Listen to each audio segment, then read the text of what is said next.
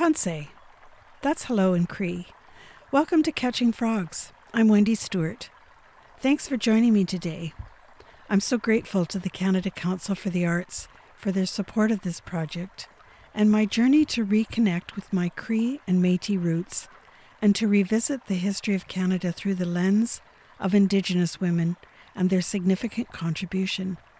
But none of this would be possible had it not been for the tireless commitment of Donna Sutherland, my second cousin, and the 10 years of her dedicated research. We begin.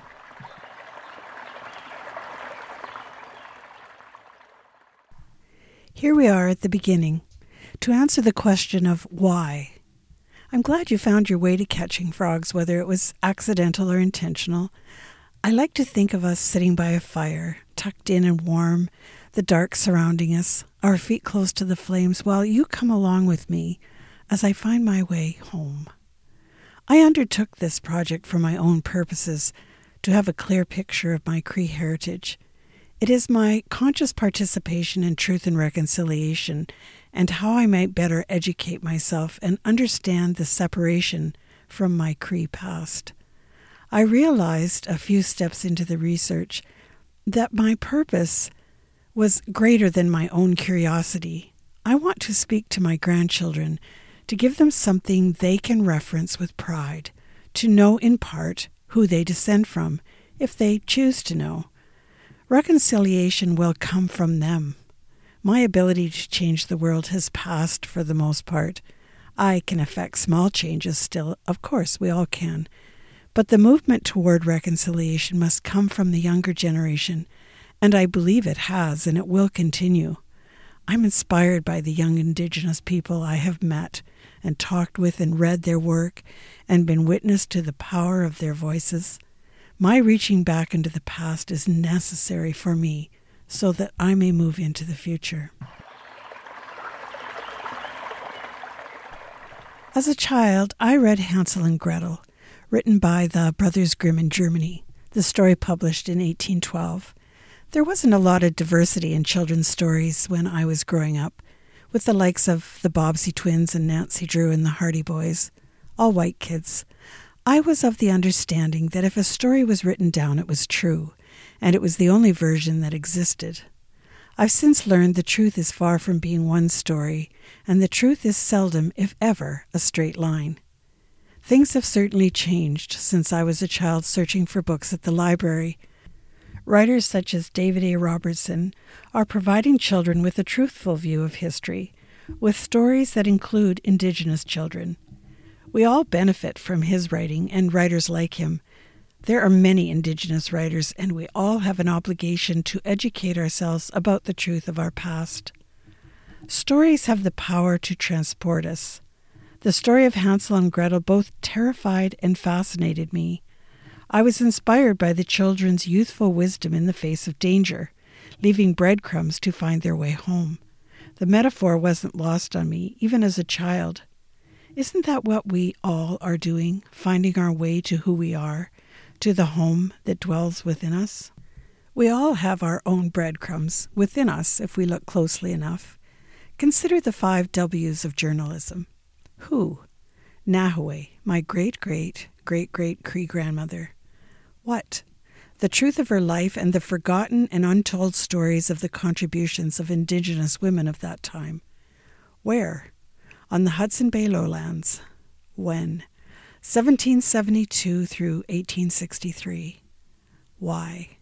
To honor Nahoway and other Cree Metis grandmothers who have been absent in most, if not all, of the accounts of what we deem our history.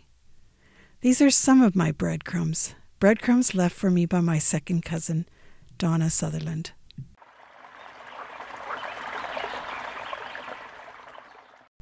First things first, why catching frogs for a podcast? The story of me includes frogs. My favorite activity as a child was catching frogs, and the patience required, the watching, the planning. I was drawn to them, admired their ability to hide amongst the grasses in the ponds and ditches of my childhood, admired their stillness and acceptance as they bobbed on the surface of the water, trusting the ripples to hold them. I grew up on a farm in northwestern Ontario, on a piece of geography that is sacred to me, and one I long for still, the longing intensified by the passing years. I learned early on to be comfortable with my solitude, to be at one with the land that surrounded me, my playground, to feel awe for the mighty rainy river that hurried by my childhood farm, to wander the forest where the trees spoke to me, to watch the beavers building their dams, seemingly oblivious to my intrusion, to play in the spring runoff, water intent on finding its way to the river, and catching frogs. I am a long way from childhood, but still frogs speak to me. Frogs have a significant symbolism within Indigenous culture and spirituality. The frog is a symbol of renewal, of healing, of rebirth, willing to share its ancient wisdom. The frog on a totem pole of Northwestern Indigenous cultures is almost always on the bottom, symbolizing stability. Perhaps the most important quality of the frog for me is how she is credited with communicating between the living and the spirit world. The Cree word for frog is alikish. I like to think the frog and her magic brought me to this search of finding Nahoway, of finding home. Nahoway is Nokom, the Cree word for my grandmother, and Nahoway has something to teach me.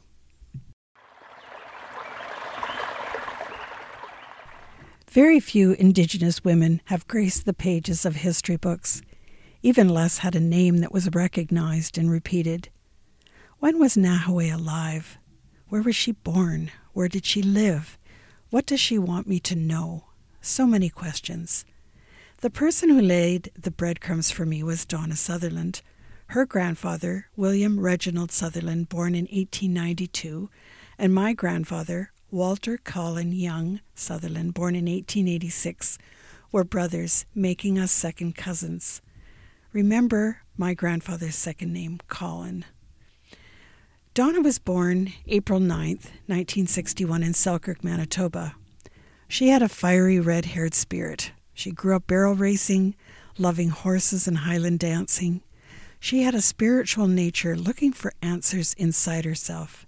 She was a mother, proud beyond words of her three children, Amanda, Nicholas, and Katie. She was a writer, and her writing opened a whole world she had no idea existed. Donna was the key to the door, behind which she found Nahoway and brought her to the rest of us. She wrote a book detailing the information she unearthed from 10 years of research as she followed her own breadcrumbs, breadcrumbs that I believe Nahoway left for Donna to follow back in time. Her book is Nahoway, A Distant Voice, published in 2008 by White Buffalo Books. I will provide the book's details at the end of the episode for those interested.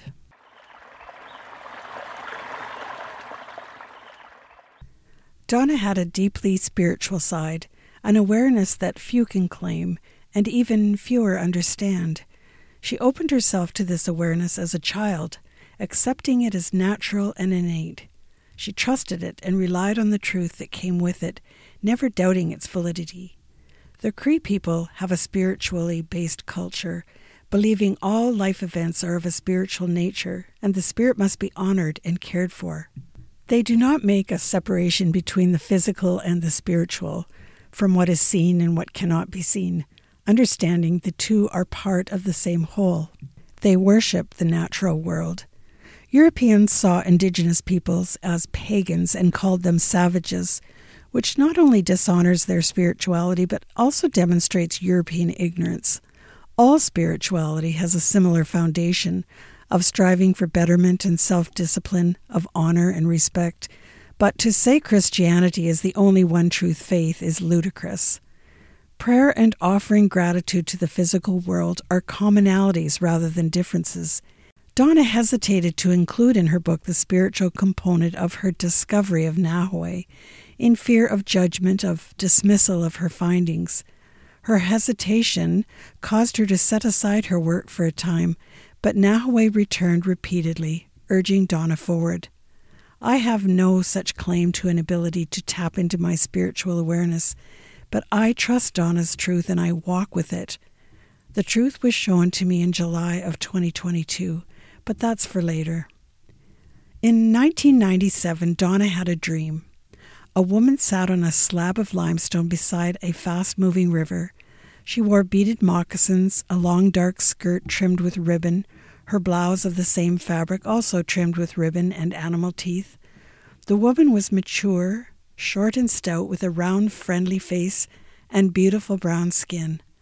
Two braids of her long dark hair were held back from her face with a plaid bandana. She wore large rimmed glasses that were certainly out of place. She was pounding meat in a long wooden container on her lap while she sang in a soft melodic language that Donna didn't recognize. The woman raised her face and called Donna by name, speaking in a quiet, almost indiscernible voice. This was a significant beginning in Donna's journey, a theme that played out over and over, a theme of remembering. Donna looked for an explanation of the dream, a few years earlier, she studied archaeology and the written record at university. She was interested in the first peoples of this land, specifically during the fur trade, and even more so the stories of women of that era. She assumed the dream was connected to these studies. The woman, a vision of what she had learned. In hindsight, she realized that first encounter with the woman at the river was her awakening. Donna spoke to her parents and was told her grandmothers from the fur trade era were Cree and a mixture of Cree Scot heritage, of Metis. She knew of her genetic connection to William Sinclair, an Orkney man and a servant of the Hudson Bay Company. She knew of her connection to William's daughter Mary, who married John Inkster, and their home, Seven Oaks, built in 1851, now stands as a museum, Winnipeg's oldest home but she had no idea of her Cree ancestry before that moment. Now the woman in her dream felt personal, someone connected to her. The dreams came again and again, like a reminder of something she might have forgotten. Then the woman spoke in the dream. The time has come for you to remember me, she said. Those words played over and over in Donna's mind. She consulted an indigenous elder who told her the dream was a gift, a gift with a purpose. She encouraged Donna to accept the gift as a blessing. She told her to seek her spirit name. A group of spiritual women worked with her on this. Her name was White Buffalo Woman, a name she held on to with a deep pride. She surrendered to the dream and began following the signs, the breadcrumbs this woman was offering her. Her journey was underway.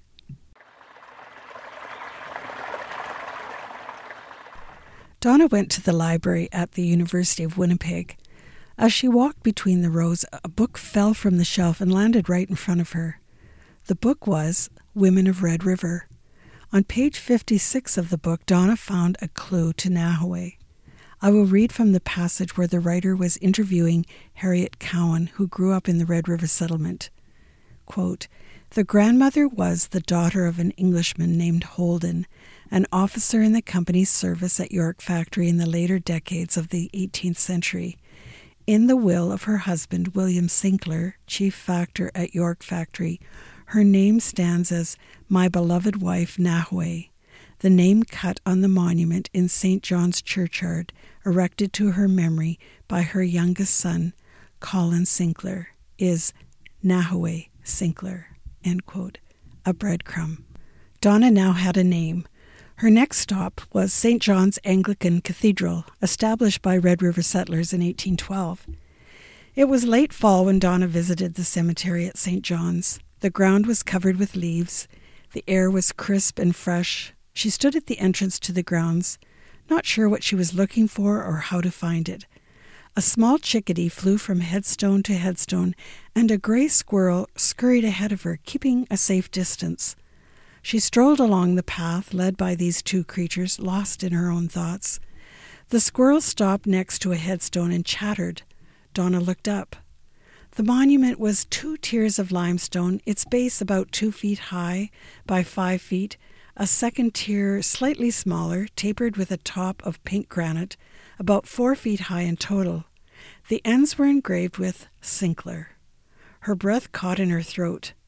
On the north face of the granite was engraved Sacred to the memory of my mother, Margaret Nahoway Sinclair, and below was a poem. Quote, This last token of love and affection is erected by her wandering boy, Colin, 1897. Eyes of my childhood days shall meet me, lips of mother's love shall greet me. On the day I follow, oh, what hosts of memories rise, sadness dims an old man's eyes.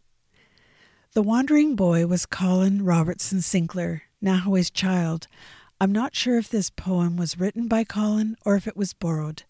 I can find no evidence of the words elsewhere. Donna ran her hands along the granite and felt a breath of chilly air around her. She heard a soft, gentle voice in her head. Do not fear, I bring you no harm. I am Kokum. Kokum is Cree for grandmother. She walked to the other side of the monument, and there she found the inscription from Captain Colin Robertson Sinclair, born at Oxford House, Keewatin, August 12, 1816, died July 22, 1901. Donna stood in awe. Questions swirled in her head. She went inside the cathedral and met the church archivist, a surprising coincidence. He, Peter Spencer, also descended from Nahoway. He gave Donna a copy of the family tree and told her about another cousin who had studied the family tree extensively. More breadcrumbs. That day inspired Donna to begin, in her words, chasing the shadow of our distant grandmother, the woman in her dream. In 1998, with all her questions in the fore of her mind, Donna enrolled in a history course at the University of Winnipeg. Nahoway was her subject. Professor Jennifer Brown warned her it would not be easy to discover the life of Nahoway because so little was written of women of that time, even less of Indigenous women. But Brown shared her interview notes with Donna, interviews she had done with those of another line of descendants of Nahoway. Donna was off to the Hudson's Bay Company archives and the Manitoba archives, where she found William Sinclair's will referencing his beloved Nahoway. More breadcrumbs. Professor Brown put her in touch with a former student, Raymond Sherritt Beaumont, a scholar of the fur trade who knew of the Sinclair family. Bernice Hiltz, another descendant, shared the story of Nahoway's name. In 1782, smallpox was raging to the south of the Churchill River and the Fort Prince of Wales. To protect the fort and its inhabitants from the virus, no one was allowed to cross the Churchill River to enter the fort. The strategy worked, and the fear of the disease was instilled in the, all the fort's inhabitants. On August 8, 1782, three French ships sailed into the bay, took Samuel Hearne, then governor of the fort, and his men prisoner. They destroyed the fort. No supplies remained for the Cree Home Guard, and it was too late in the season to replenish their stocks. The Home Guard's fear of smallpox kept them from heading inland in search of food, so instead, they headed south along the Hudson Bay coast to Fort York, a difficult journey of 150 miles. Hearne claimed there were 69 Cree Home Guard at the fort when he was taken prisoner. Only 32 survived the journey to Fort York. In Bernice Hilt's story, a young girl lost her voice on the treacherous trek, and her family named her Nahoway. Breadcrumbs. Donna sought the advice of Cree elder Louis Bird to ask the meaning of Nahoway's name. He confirmed its meaning of distant voice. Donna then asked Professor George Fulford of the University of Winnipeg, who studied the Cree language, and he agreed with Louis's pronunciation and meaning. Donna had what she needed to continue her search for Nahoway.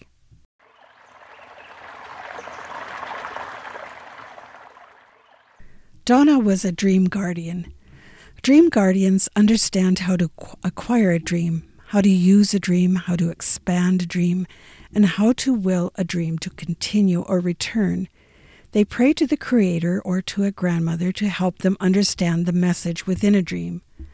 Donna's dreams allowed the rest of us, Nahoway's progeny, to find our way to Nahoway, to learn what we were meant to learn from her, Donna's philosophy was where I come from will always be part of where I'm going. It was Donna's commitment and passion for the journey she embarked on and held fast to that brought us all back to our Cree roots. She believed Mark Twain when he said, The two most important days of your life are the day you are born and the day you find out why. Donna learned why, and she acted on this knowledge, leaving a map for the rest of us to follow should we so choose.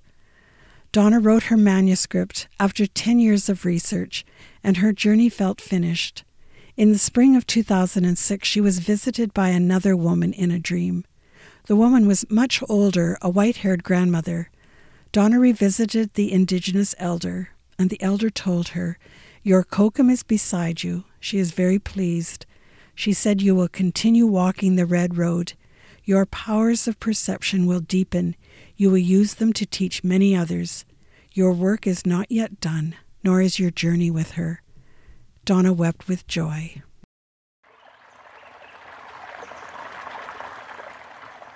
Donna left this world on July 16, 2017. I believe she and Nahoway are together, exchanging stories and waiting for Nahoway's family to remember their Cree Metis roots. Donna left us with a wealth of information, and I feel her with me on my own journey of discovery. It is my turn to pick up the baton and carry it safely to the next descendant who might continue the journey, who might share Nahoway's story and wisdom. If you would like a copy of Nahoway, A Distant Voice, contact White Buffalo Books at gmail.com or visit McNally Robinson, a well known bookstore in Winnipeg and Saskatoon, who can order a copy for you. Next time, we'll look more closely at history's written record. Hi hi, which means thank you in Cree. Hi hi for listening. Bye for now.